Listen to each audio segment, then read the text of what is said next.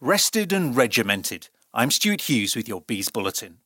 A week off work does us all the world of good, so is it any wonder that nine unexpected days without a game recharged Brentford's batteries despite the long trip to Blackburn? We played the script perfectly from the start against Tony Mowbray's strugglers, and Vitaly Janelt sent a slightly over enthusiastic early message of intent. A meeting with bottom of the form table Rovers felt like the perfect hunting ground for Ivan Toney to take advantage of, and it didn't take long for that to come to pass. Ball played through the centre. Here's Toney. Toney's got a good option on the left with Fosu. Fosu in the box. Oh, he's caught there, surely.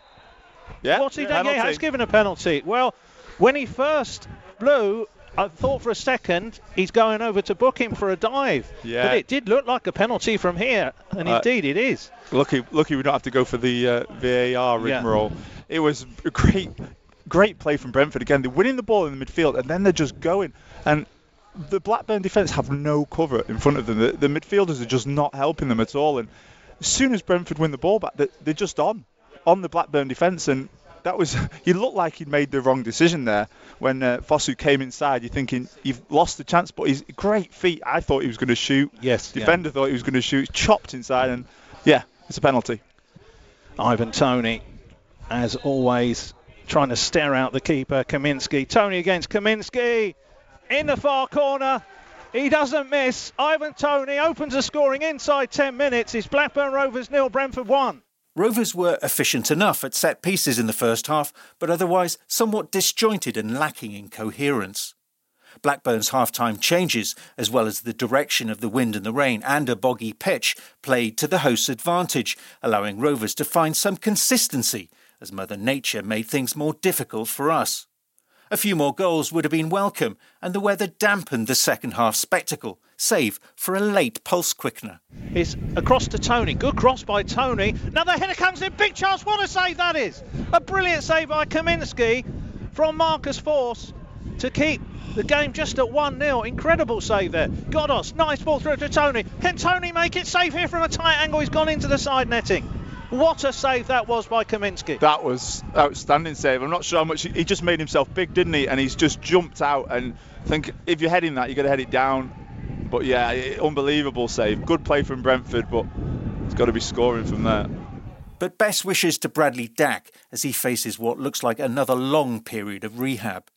Ben Burgess thought it was a more entertaining encounter than the scoreline suggested. It was a great performance. I think all over the pitch they worked as a team. You could see that. The first half they completely dominated. Second half they were up against it because Blackburn had some good players on there. They were getting on the ball, but still Brentford stayed strong in defence. They still looked dangerous on the counter attack. They had probably still had the best chances in the second half. Their keeper made a wonderful save. But yeah, it was a really good game. It was 1 0, but a lot seemed to have. I feel like I've been here four hours. Yes. There's a lot's happened today, and um, it's a thoroughly deserved win. 1 0 away against Blackburn. It's a fantastic result. Having such a poor record here, hopefully it's the start of a winning run for us all. Ivan Toney and Thomas Frank told Sky Sports we did no more than what was needed. We knew it was going to be tough coming here on a Friday night. Obviously, the pitch wasn't the best, but we dealt with it and we managed to get the three points. We've been in there, we've been digging it out, and uh, we got the reward in the end. I don't think we was lacking too much. We were just playing the pitch, which obviously the way we play, we need a nice pitch to play on. Obviously, wasn't the best, but we dealt with it, and uh, fair play to them. They pushed us to our limit, but it showed character that we got in the dressing room, and uh, not just the players starting, the players coming on as well, done their part, and uh, got us over the line. The championship is um, a relentless league in many ways. There's so many different circumstances that you need to, to handle. Um, I'm very proud of the team. Very difficult condition, unbelievable difficult uh, pitch to play on. And that's also why we decided to go longer um, at times to not make a simple mistake in our own third. Uh, I still wanted to do a little bit more in the final third, but we created more uh, chances and our, our pressing game was good. And I think we um, created the chance that we needed to do to win the game. But in terms of our ambitions for the season, we're back in the automatic places. For half a day at least, depending on Saturday's fixtures. Cardiff versus Watford and Luton versus Swansea are the games Bees fans will be keeping a close eye on. In terms of the factors we can control, it's Derby County at Pride Park on Tuesday.